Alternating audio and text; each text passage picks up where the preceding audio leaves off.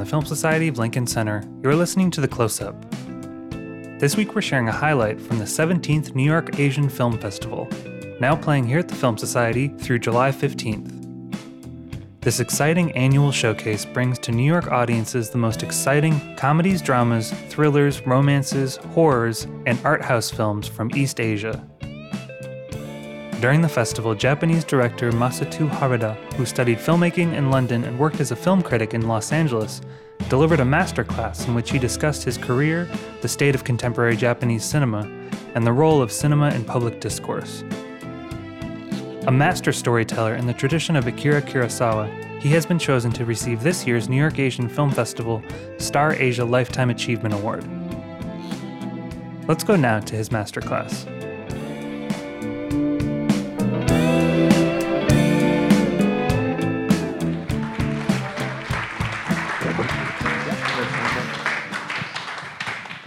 And my colleague Karen Severns, who's uh, the programmer. Thank you. The film programmer from the Foreign Correspondents Club of Japan. She also programs uh, a lot of Japanese films there and is a, a long-time friend, let's say, of director Masato. Uh, so I think, uh, Karen, would you like to kick off this conversation? Uh, why we we actually uh, chose together a few months ago that uh, this year would be uh, timely for us to have a tribute to the works of um, Masato Harada and offer him our Lifetime Achievement uh, Award. So, do you want to talk a little bit about that first? Yes, certainly. Hello, everyone. Thanks for joining us. I hope that some of you have had the chance to see the three films that we showed during the festival Kamikaze Taxi, Kakekomi, and Sekigahara, all strong Ks. Um, all uh, a range of time periods and a range of subjects, but also, of course, reflecting the themes that Mr. Harada is constantly obsessed with. Um, although he is a great entertainer, he's obsessed with social themes and one of the only Japanese films who's focused filmmakers who's focused on always representing uh, taboo subjects and overturning myths and looking at issues that other filmmakers are not looking at. How many people did see the films? Okay. I don't know if I need to say very much about each of the films, but, but since we'll be talking about those tonight and I hope you'll be asking questions, let's just briefly review. Kamikaze Taxi was made in 1994. It started out actually as a video film that was shot on 16 millimeter, and it did so well in its first part at a foreign festival, a couple of foreign festivals, that it was then released and um, has remained one of his masterworks. It's the story of a Peruvian Japanese taxi driver who picks up a fare uh, that he may wish he'd never picked up a young Yakuza who is in trouble with a politician. And uh, it's a, an American buddy movie, road movie, crossed with a Japanese, very strong Japanese current of. Kakekomi is um, takes place in um, 14, 1842 uh, and it's a, a, real tale of sisterhood about women who are abused by their husbands and they become supplicants at a temple uh, that's about 30 miles from Tokyo, where they can spend a couple of years before getting divorces from their husbands. This is during the Edo period, very unusual. And finally, in 1600, his epic battle film Sekigahara is the battle that took place with about 180,000 soldiers, 30,000 of whom would die on a single day that really determined the modern course of Japanese history. So, that's enough from me. Um, I'm still jet lagged. So, so um, tell us what you thought of, of that selection. Were you surprised by the three films that we selected to show? Well, or, originally it was four, right? Uh, yes, uh, yes, it's true. I'm, I'm afraid I did that cut. Well, Chronicle of My Mother. It was of My included, but it was shown at the Japan Society some time ago. yeah, And so, I uh, showed it. I selected you, it in my oh, own defense. okay, okay. I was the curator at the time. Yeah, but uh, the uh, these three films uh, sort of each represent uh, sort of important uh, uh, aspect of my career. And with Kamikaze Taxi, uh, it was my eighth film. Up until Kamikaze Taxi, I you know didn't know which direction I want to go. And with Kamikaze Taxi, I think I, I think I I, I know the. Uh, I'm beginning to understand the craftsmanship and also developed beautiful relationship with my actors. And uh, it's a first film that uh, was shown uh, overseas film festival. Uh, well, the previous films, some of them were shown, but this Kamikaze Taxi had a kind of sensational uh, tour of myself, uh, starting from London to San Francisco and also uh, Vienna, and the responses are really great. And, and so I, you know, just I thought my career started, and finally, you know, that's uh, to me it's really important film. And then. Uh, What's next? The- oh, ka- ka- kakekomi If my in order, jidaigeki, Kakekomi, right, which right. is you know If I 20 can years interrupt later. you maybe yeah. on, Yeah. on this one. Uh, how do you regard the films you made before? I mean, at the time, in the context of 1994, when you made Kamikaze Taxi, you were right off uh, that manga, that live manga thing, uh, Gunhead. You had just made Gunhead. You had made. Yeah, how do you regard these films? Well, Gunhead was 1988, yeah, so and it's a sci-fi action film. And actually, James Cameron liked that film, and so I was invited to Hollywood at the time, and then sort of started to develop certain project uh, for Cameron, his company, and it didn't happen anyway. But uh, well, yeah, I was with Gunhead. I think I got uh, my first agent in Los Angeles. But um, know, none of those projects has materialized. Up to my first film I made uh, in 1979, it's called Goodbye Flickmania, and it had a premiere in San Francisco. And, and, and then uh, prior to Kamikaze Taxi, uh, I made, well, my second film was called Races or Windy, and it was the uh, first English speaking film I directed uh, with uh, Japanese German co production. My producer was uh, the German guy named Manfred Durniok, who produced uh, uh, Mephisto with uh, Istvan Szabo. So I trusted him for that kind of taste, but no. He was totally different guy from uh, you know working with Istvan, and so it's just a sort of uh, typical family entertainment uh, kind of film, and and then uh, prior to Kamikaze Taxi, I I directed, I wrote and directed my second English-speaking film, and it was entirely shot in Nevada, and it's uh, sort of on one location, basically. It's a one situation drama. Uh, It's a sort of crime movie, but involving the uh, one of 27 Tokyo roses. In reality, Tokyo Rose existed 27 women. And the, the accused one, Miss uh, Iva Toguri, she was not the Tokyo Rose. But anyway, it's so, so this, this is another social issue, historical background was involved. And that film was with uh, Nobu McCarthy played this uh, uh, real Tokyo Rose and retired and, you know, he became the owner of uh, uh, the Desert Cafe. And, and sort of three youngsters uh, going there. It's, it's, it's sort of Hemingway's uh, The Killers kind of story.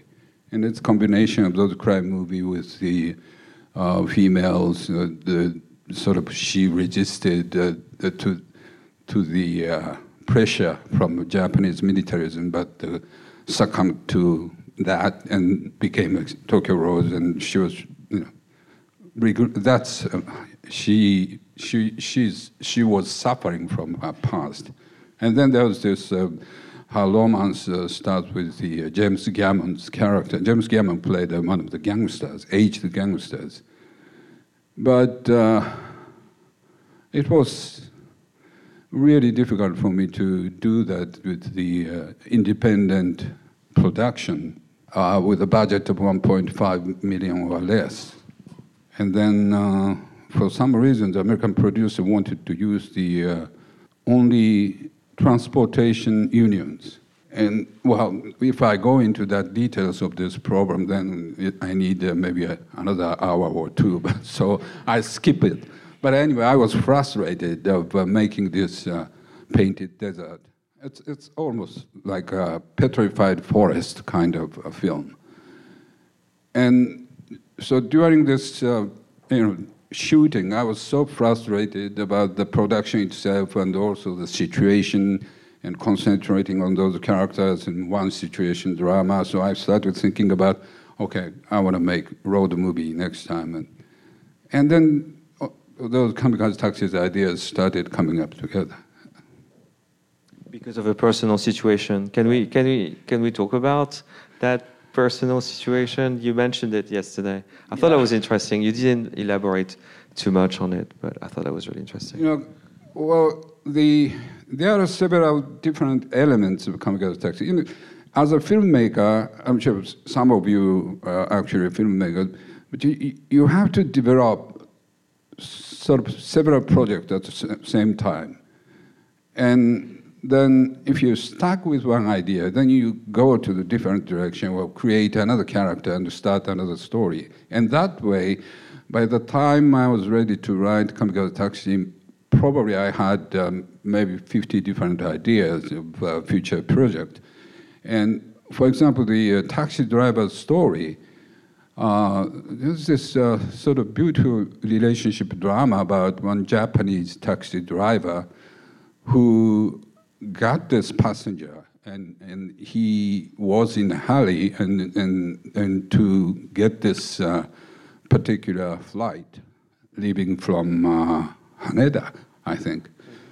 And so, you know, he sped up and, and, and made it by the time uh, for, the, for the flight. And that was uh, Japan Airlines. Uh, uh, it, crashed in the mountains and he died. So this driver, I saw this uh, on the documentary, and this driver, he realized that he was the last person who saw this passenger alive. So maybe uh, he felt that the, that was his duty to identify the corpse of this passenger. So he actually drove up to the mountain and, um, you know, just uh, that kind of story of taxi driver I remembered. So I wanted to also, at that time, and, and I'm still in love with most of uh, Martin Scorsese films, um, and actually met Martin several times and got uh, some nice uh, anecdotes uh, um, from him on my uh, Jubaku Spellbound film.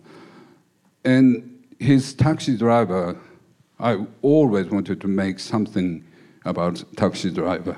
And also the, uh, uh, I love his Raging Bull, and that's, uh, you know, totally uh, original, unique subject, and we, not Hollywood can make that kind of film anymore and it's sort of representative of the uh, the wave of the best American films started in 1966, 67, and ended in 1980 with Raging Bull and Reds.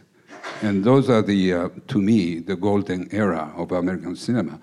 So, in a way, as an homage to Marty's uh, Taxi Driver and Raging Bull and all those violence and coming together.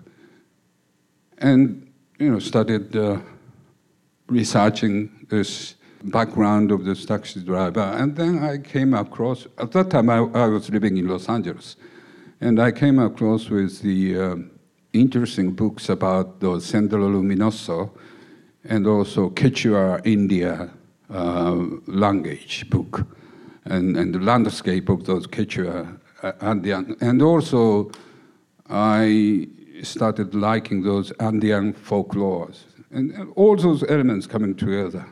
And once I started writing about this uh, kamikaze taxi. So it's a lot of different influences combined. Is that yeah. typical of how you made films afterwards? Is that how you sort of established a formula, a template to build your films? Yes. Uh, you know, when you move toward the right direction, all those uh, necessary elements of the people you want to work with come to you. And, and that way, um, you know, I'm, I'm, lucky that I've been lucky and in sort of, for example, uh, the when I first wrote Kamikaze Taxi, the context image was not uh, Koji Yakusho.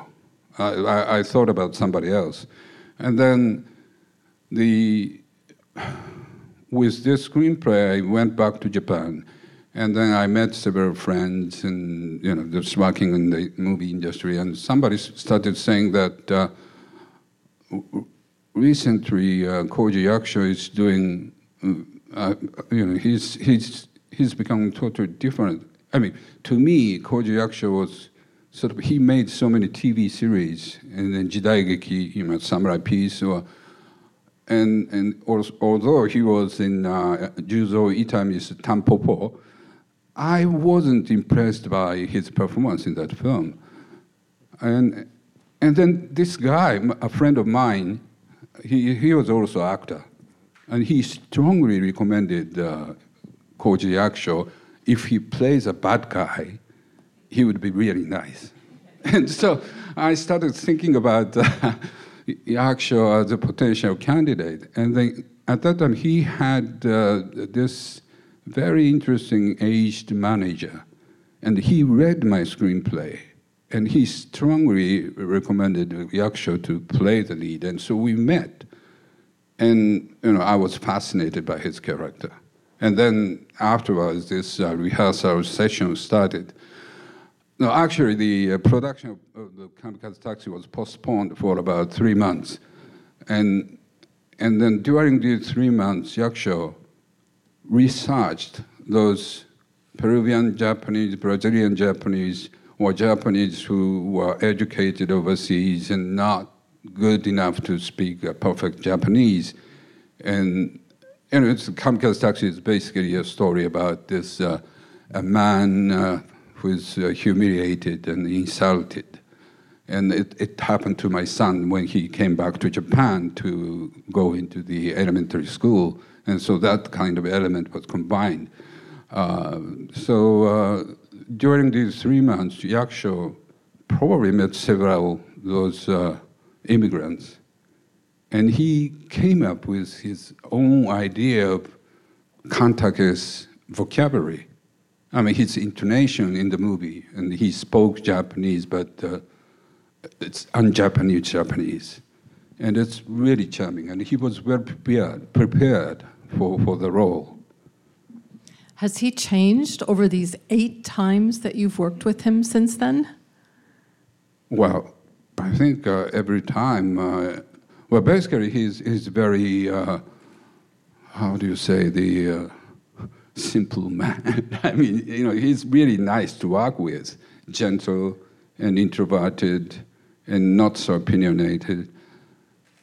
But, but always but well always, prepared. Yes, uh, prepared and, and sort of, you know, different angle. And, and he also has a great sense of sort of, you know, this uh, understanding of reading screenplay and anal- uh, analyze a character. And for example, the uh, I made uh, what two films, uh, sort of homage to Ozu Yasujiro's work, and one of them was called uh, uh, Early Autumn, and it was a TV movie. And in there, there's the I wrote certain things about the uh, the main character he actually played. Uh, he, he's actually the uh, sort of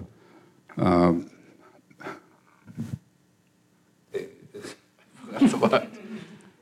um, Hanaimaran the, father of the of a bride, and then his daughter is getting married, just like the uh, uh, the end of uh, what was that? The Samanaja uh, late late autumn, yes. mm-hmm. late late autumn. Late autumn, right? Yeah. yeah. Late autumn. So the, the, TV movie starts out the father uh, when the uh, late autumn ended and and so the, the daughter is getting married and he's lonely and this father has a habit of everything to sort of folding and, and the paper is folding, you know, that, that kind of habit.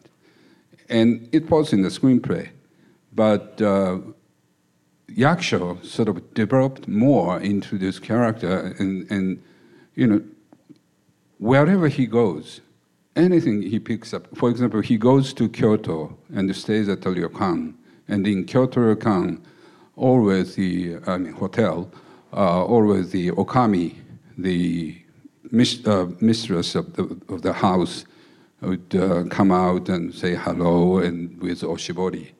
And during re- this rehearsal, the, when uh, this oshibori was presented, he actually started folding it, just like the character. So he can, you know, think everything in detail and, and make all those characters I wrote more three-dimensional.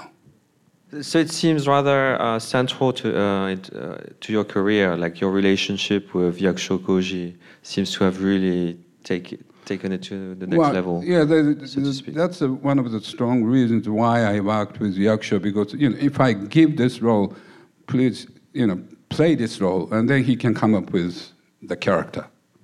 So it's easy to work. Yeah. Up to now, even he's still he was still in Sekigahara. Yeah, well, in uh, case of Sekigahara, I wanted him to. He's always played a good guy in my films. So now this time, just I wanted him to sort of, you know, play with the uh, bad characters. Some somebody like you know you love to hate. You know, like Erich von Stroheim character in the Sunset Boulevard, and and also uh, I intended uh, uh, to make the Sekigahara the the, the uh, structure of Sekigahara is borrowing from the Godfather, so I even asked him just play like Marlon Brando with, with those uh, the Ah, the the, no, the, the putting, putting something in his mouth, right? Yeah. yes, uh, with that weird uh, Yeah. diction. Yeah. In, uh, and he tried. and, and then he, he tried, and a couple of weeks later, and he said, please, with this in my mind and with this, uh, uh, you know, the uh, period piece dialogue, I can't say anything. and so I, you know, just, uh, we gave up on that idea. But all those ideas about this uh, ear, ear robe, huge ear robe, uh, actually that's uh, the special makeup, and also this, what you call Bags. yeah, and, and deeper bags. And that's all Yakusho's idea. And what about his stomach? the, the stomach also. The stomach bit- was my idea. and I wanted to show that, that the real Ieyasu had that kind of stomach. And uh, also, he was, even though he was a health freak, and he, he ate all those health food from that era, and he even wrote about those books. But still, he had this huge belly. And I wanted to show that in the, uh, you know, the old style bathtub episode. And, and so it's the, the special makeup, and it worked really well. And also, I used uh, one of the uh, production assistant who had real big uh, bosom, and so from behind, uh, the, he played this double, A butt double. butt double. I kind of uh, see. I mean, maybe maybe that maybe that's just the way I, see your films. But I see an opposition. I see oppositions. You have like Yakusho Koji uh, on on the one hand. At the same time, the female characters are quite uh, central as well. Uh, and in the same way, you, you've made a lot of contemporary dramas on social issues, illegal immigrants, and Joko side, teenage prostitution. And on the other hand, you're making, uh, especially in recent years, uh, a lot of uh, jidaigeki. You've recently focused a little more on that. So there seems to be two, these two oppositions, the modern and the ancient, and male and female.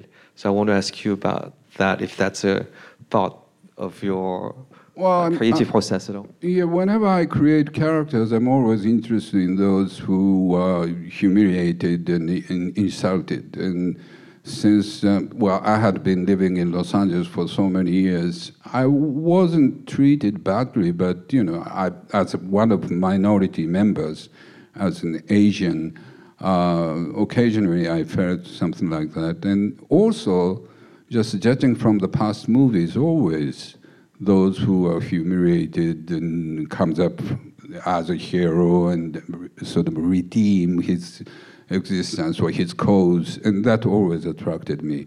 And all those female characters in Japanese films always humiliated and insulted, and I wanted to make some kind of justice or stronger. So, in case of the bad guys, the that's a reverse. I want to I want to show well, for example, the animal character in uh, Kamikaze Taxi, he's, he's a cruel bastard, but at the same time, I wanted to focus something good about him. I mean, he has good taste in jazz. something like that, you know, it's, it's, it's a balance. And, okay, um, one of my guilty pleasures, I love James Bond movies. But those bad guys are too one dimensional. You know, if I were to direct 007 series, I want to create very charming bad guys. It is, it is a great character on top of it. I mean, uh, animal character, Animaru, in, uh, played by Mickey Curtis. Yeah. On top of uh, on top of that, I thought that was a brilliant choice. Well, uh, the actually that Mickey Curtis, well, although he was he appeared in my uh, Gunhead uh, prior to Kamikaze Taxi, I didn't think of him for that role, mm-hmm. but uh, his, his, son, um, his son also, my, my, son's name is Eugene, and Mickey Curtis' son's also named Eugene uh, with a different kanji calligraphy. And for some reasons, I just wanted to use the uh, Mickey Curtis son for one of the uh, uh, youth gangs. And Mickey sort of stole the screenplay from his son and, and read it and thought that, okay, this animal was written for me. At that time, I was, you know, thinking somebody real big and meaty, tough guy. Uh, his name is Yasuoka, Rikiya Yasuoka. And the because of the musical music element of Kamikaze Taxi was so important, we recorded the music way before the production, the Andean folklore. And while, all of a sudden, at this music, music studio, we were recording this uh, uh, Andean folklore, and Mickey just came in and just uh, sort of threatened me that, okay, this animal role. I need to do that. Uh, you know, just, just you got to give me this. And if you give me this role, I can use all my costumes, including. He had a great, the great collection of swatch, very expensive ones. Swatch, is, yeah. is that right? But there's no expensive ones. You mean just watches? Rare, watches. rare, rare swatches are very oh. expensive. Yeah. Really? Yeah. yeah. Ah, we're she learning things. Know. Okay. I had no idea. So I was attracted to that uh, collection, and also he had really fancy suits. And then I, yeah, immediately I thought, okay, Mickey, you can get, you get the part, and, and so it worked. And he was really good and and doing that and sort of improvise some of the lines. And also Mickey, uh, well, some of the Mickey's habits uh, was used in the film as part of uh, the animal character. Can you tell us a little bit about how you work with actresses now, since we mentioned your work with uh, Koji? Uh, and two questions in one also. Uh, you, as far as I know, you there's- Actresses, Actresses. okay. I'm good at working with difficult uh, actresses. yeah, we talked about For example, Kiki Kiki Kirin. Kirin-san. Kiki Kirin. yeah. she loves me. and well, Chronicle of My Mother, she really enjoyed uh, working with me, and I enjoyed working with her. And she's versatile and very talented actress, and she can come up with the idea, and she wants this, but she's going to test you. You know, just uh, in front of the camera, she, she the first take, she goes to the uh, over the top. And if director won't say anything, she keeps doing that. And I hate those over the top performances. The, you know, the Right. typical Japanese acting, sort of kabuki type of acting. and, and everybody's afraid of Kiki Kirin-san, you know. So they're not mo- not so many directors can say, uh, no, no, that's that's not right. But uh, for some reasons, I'm, you know, I can say that and with with smile. and so she enjoyed that. And then next time she can come up. The second take, she totally changes the, the line delivery and, and becomes natural. And well, I think this is better, and I thought you liked this. And, and you know, everything afterwards, she trusted me, and I trusted her, and so it was fun working with her. And also, the same thing goes to uh, Miss, not Miss Shimano, but uh, young actresses. Even if they are sort of some difficulties, you, you, you just, you know, I, I think I'm a good communicator, and I can talk them into acting, and I listen to them. And so I think one of the, the most important things for a director is the communication skills.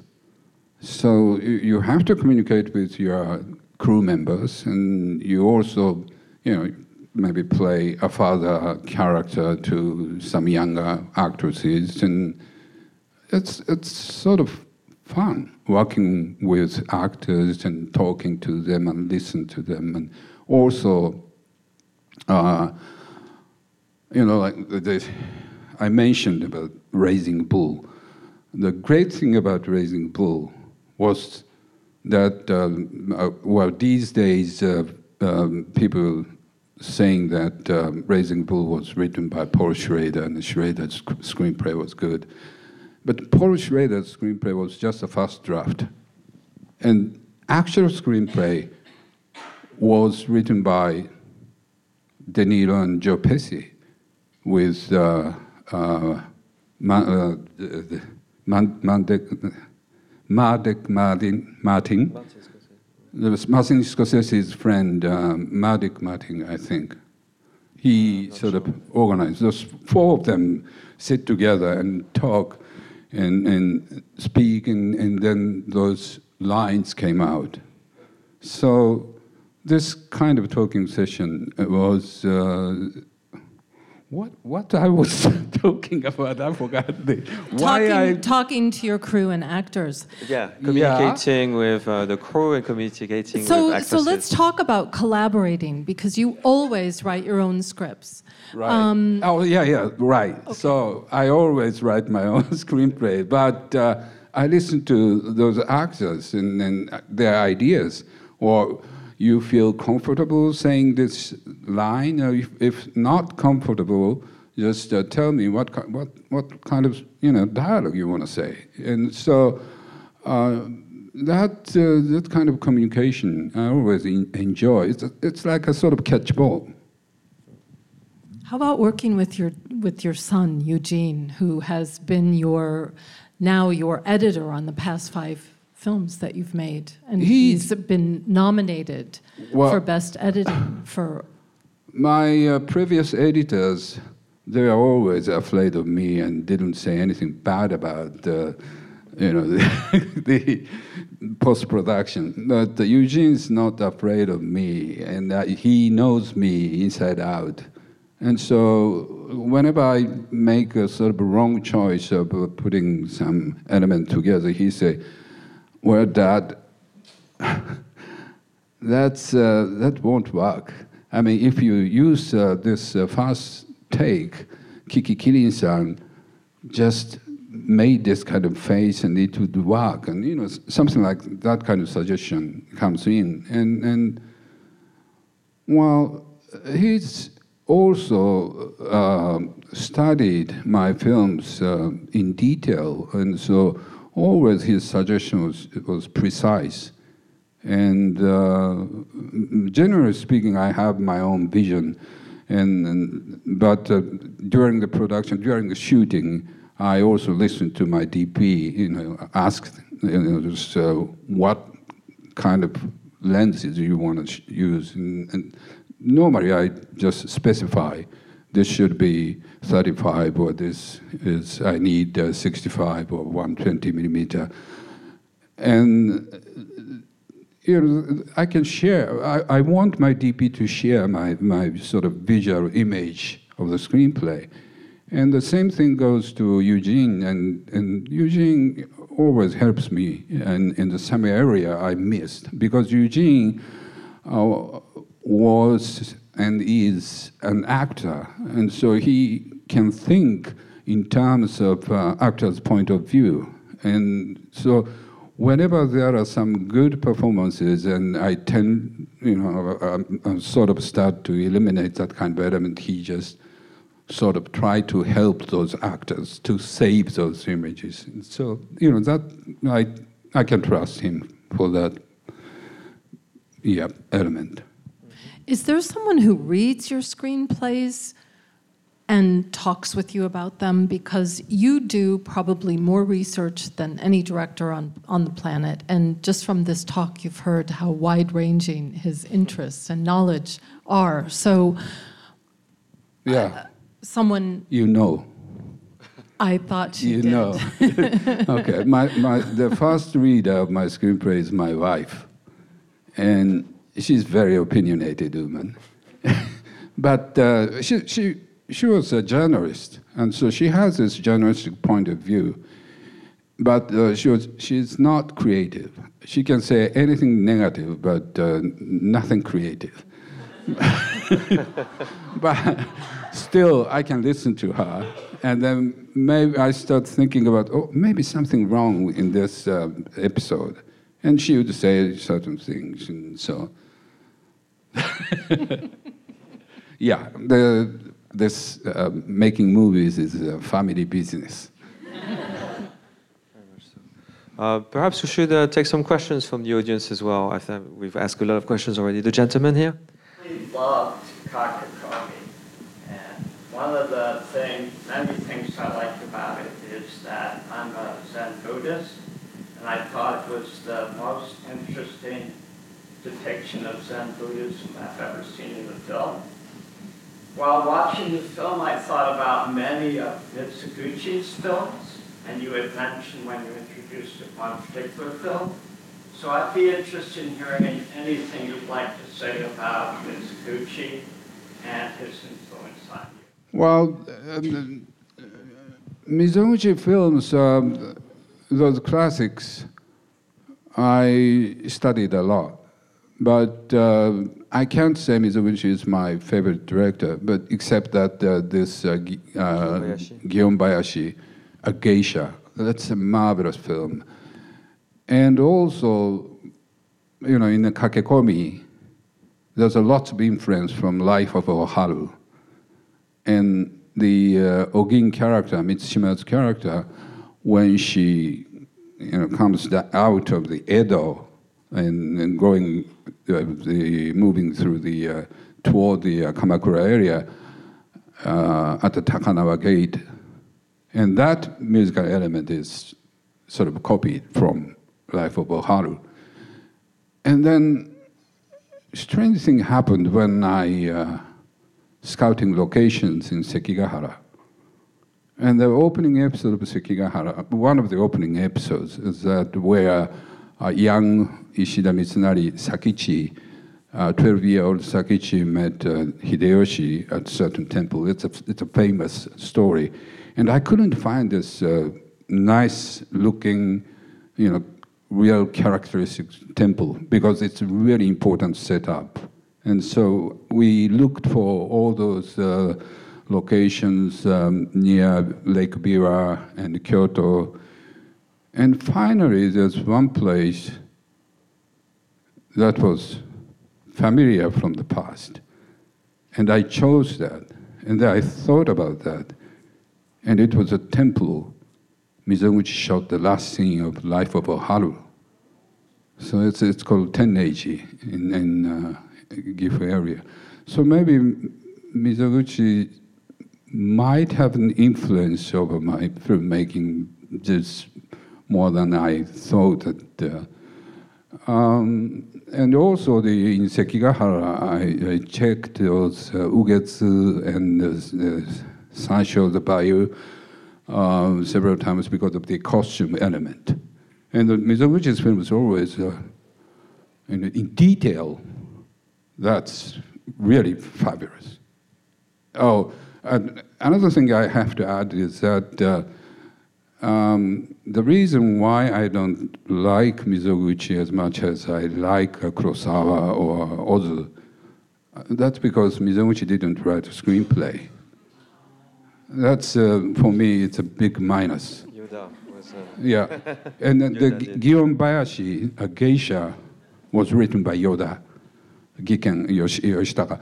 He actually lived in Kyoto and stayed at the geisha house and then studied all those languages. That, that's why that's, those dialogues of geisha is still vivid and it's so perfect in the Kyoto dialect and everything. And Mizoguchi just, you know, whenever he was presented the screenplay, he didn't specifically say anything, but he said, well, maybe you better do it again. Or, you know, it's, it's just uh, those screenwriters who worked for Mizoguchi suffered a lot. Interesting. Uh, other questions from the audience, or we can just say the the lady right here. Which kind of spectator are you? I mean, are you demanding? Uh, you know, watching? Oh, Are yeah, probably demanding or. Uh, yeah. Although you saw Ocean's 8 the other night. Okay. Ocean, Ocean's Eight. I, I saw Ocean's Eight like this, the first row. and so I couldn't recognize who's who. Just uh, recognize them by the voice. But I enjoyed the performances. I mean, Sandra Bullock looked like Michael Jackson, but uh, all those nuances of her lines, and particularly the exchange with Cate Blanchett, it's, it's marvelous. And so I'd love to work with Kate, not Sandra. and all those eight characters, and particularly that Korean American, Korean Chinese American woman. Ari- uh, Awkwafina. Awkwafina. she was so good. I was impressed. So, whenever I see movies, I try to pick up something good about that. But at the same time, uh, I criticize heavily. Yeah, but uh, I'm, I'm basically a film buff. Perhaps that's also your background as a film critic. I mean, you you, you work for Kinema Junpo for a while. Yes, but it's, it's a sort of different film critic. When I worked as a film critic, it's, it was sort of wanna be a filmmaker. So if I were the director, I would do this, and you know, something like that is um, my point of view of criticize any kind of film. Since we're on the topic of uh, Japanese cinema, I don't know if there was a question you can ask. Uh, uh, I'm just going to ask this one question. Uh, since we're on the topic of Japanese film and your influence of uh, this or that Japanese filmmaker, going back to Sekigahara, I I thought that there was a big Akira, uh, Kurosawa Akira influence, and you just mentioned uh, him. So I want to ask you about that, specifically the battles. I was often reminded of the la- late style Kurosawa, like Ran or Kagemusha, the Shadow Warrior, uh, movies like that. Was that an influence at all? Well, the uh, Akira Kurosawa, Mr. Kurosawa, I met him several times, and I wrote a book t- together with him, and sort of interviewing him and analyzed some of his films. It was right after the uh, uh, what was it? 8月の Rhapsody, that English title. Uh, Rhapsody, August- Rhapsody, Rhapsody Yeah, in August. In in August, yeah. yeah. And generally speaking, I think uh, uh, Kurosawa-san, he was great in his black and white film days. And toward the end of his career, all the, the color films he directed as boring to me. Oh, wow, okay. So not an And- influence at all. But uh, those Seven Samurai, Rashomon, and, and even the uh, Ikimono no Kiroku, that's we, uh, I Live in Fear. It's, it's one of the underrated films of his career. I think it's uh, the I Live in Fear, if you look at that film today, it's much, much better film than Ikiru. And, and, and also this I Live in Fear has sort of really sort of close relationship with uh, Tokyo Story by Ozu. And it's like, a, for example, Howard Hawks made uh, Red River, and John Ford made The Searchers. And there's certain similarity between them. Because John Ford was when he saw the John Wayne in Red River, John Ford never thought that he John Wayne can play those aged uh, character, and he was ashamed of himself, and he stole the basic idea of Red River and used at the opening episode of uh, The Searchers. So the same thing happened with uh, Kurosawa. I think uh, the Tokyo Story was released just a couple of months, uh, a coup one year prior to uh, I Live in Fear. And well, I love all those films, but Tokyo Story is, to me, it's a sort of mediocre. One strong reason is that uh, the is the father character, and he plays aged father. But at that time, uh, he was only 40 years old or something. So he needed to wear this, uh, uh, put something on the back, and, and he didn't look like real old man if you see Tokyo Story today. But Toshiro Mifune in I Live in Fear, he plays this old man. And, and then there's certain messages that Kurosawa made toward the end of the film that uh, Ozu always used. You know, that's, I think I didn't realize this kind of uh, the, the elements, sort of similarity between those two films when I met Kurosawa. After Mr. Kurosawa died, and then I started checking his films and Ozu films and you know, several times, and I finally came to the conclusion that Kurosawa was, was really sort of jealous of Ozu's success on the Tokyo Story, and so he wanted to make this I Live in Fear and using some of, borrowing some of Ozu element. Now, talking about this, uh, the Kurosawa and Ozu, I think, uh, like I said, Kurosawa's uh, color films are sort of going downhill, just like Howard Hawks and John Ford. When they uh, aged, uh, they made those boring films. Uh, Ozu Yasujiro, his, uh, his films in color, is the last six films. I think he also evolved throughout his career, just like Ingmar Bergman.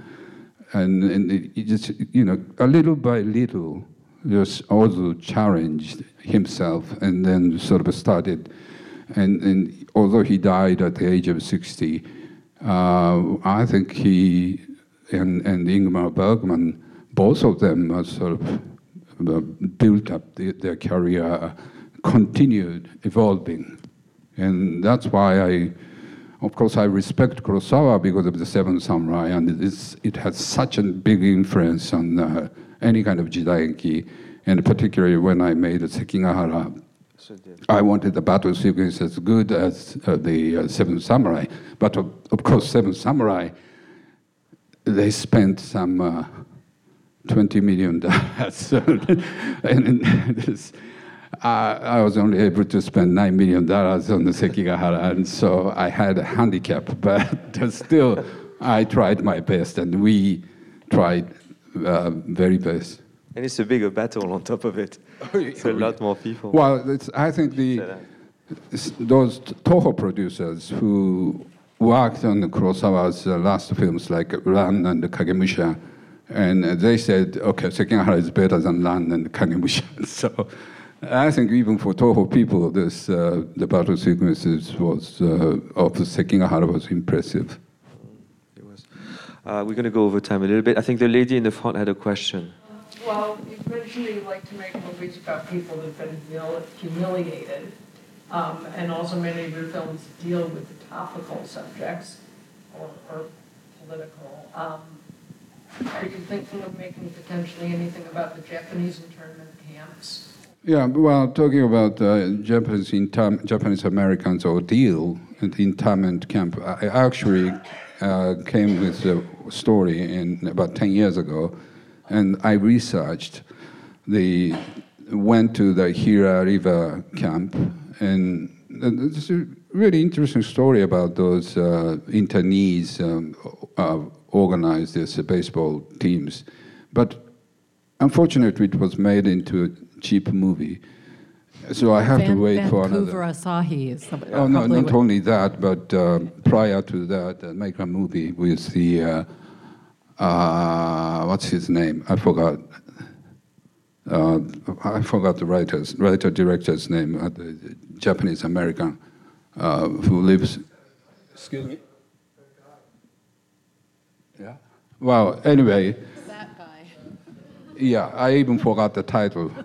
But my, my take on Japanese internment camp is that uh, not only about the baseball, but uh, River camp was really interesting because Pat Morita was there, age five, and uh, Takamiko, who played the heroine of Sayonara, she was Miss River uh, camp. And so, you know, those elements are really interesting stuff. And also, uh, one of my dream projects, big, big dream project, is the ordeal of 442nd. So I want to make that story. And also, I'm interested in, uh, well, Zainichi's story, well, it's not exactly Zainichi, but it's, I'm interested in the, uh, the great earthquake of Kanto, in which uh, many Japanese killed many Chinese and Koreans because of those uh, rumors spread. But still, there are a certain small number of Japanese try to help those Koreans and Chinese and got killed. And that kind of story, the, I want to make a movie, but no Japanese investors. so maybe I, I, have to work with Korean um, investors.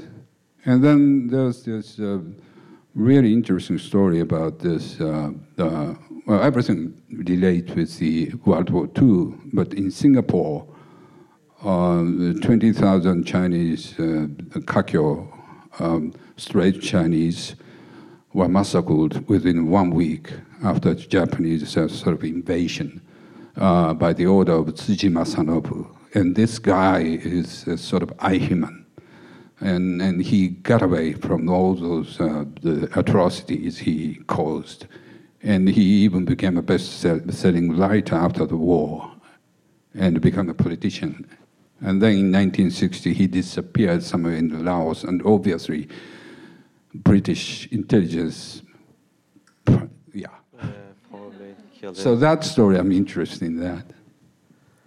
Uh, there was a question from Lady I just want to make a, a remark. Uh, it, it's interesting to me that even in Sekigahara, uh, you have a Oh, yeah. sequence with Koreans, Right. and you, you're using Yeah. a really Japanese story. I had never seen that before. You managed to have very discreetly, but And you hear that, him. that's why the some of the what we call netouyo, uh, internet uh, right wingers, they heavily criticize Sekigahara because of that Korean character.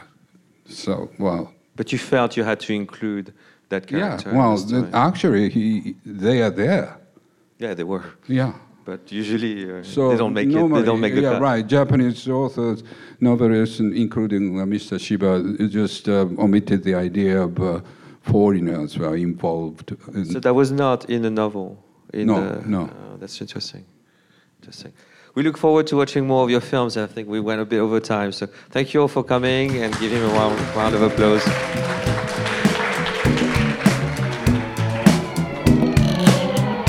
The Close Up from the Film Society of Lincoln Center is produced by Michael Odemark. Our opening music is by Steelism. You can subscribe to The Close Up on iTunes and Stitcher. The Film Society of Lincoln Center is a nonprofit arts organization based in New York City supported by individuals just like you. Founded in 1969 to celebrate American and international cinema, the Film Society presents year round programming recognizing established and emerging filmmakers, supporting important new work, and enhancing awareness, accessibility, and understanding of the moving image. To learn more about what we do and support the Film Society by becoming a member, visit filmlinc.org. F I L M L A N C.org. The Film Society of Lincoln Center. Film lives here.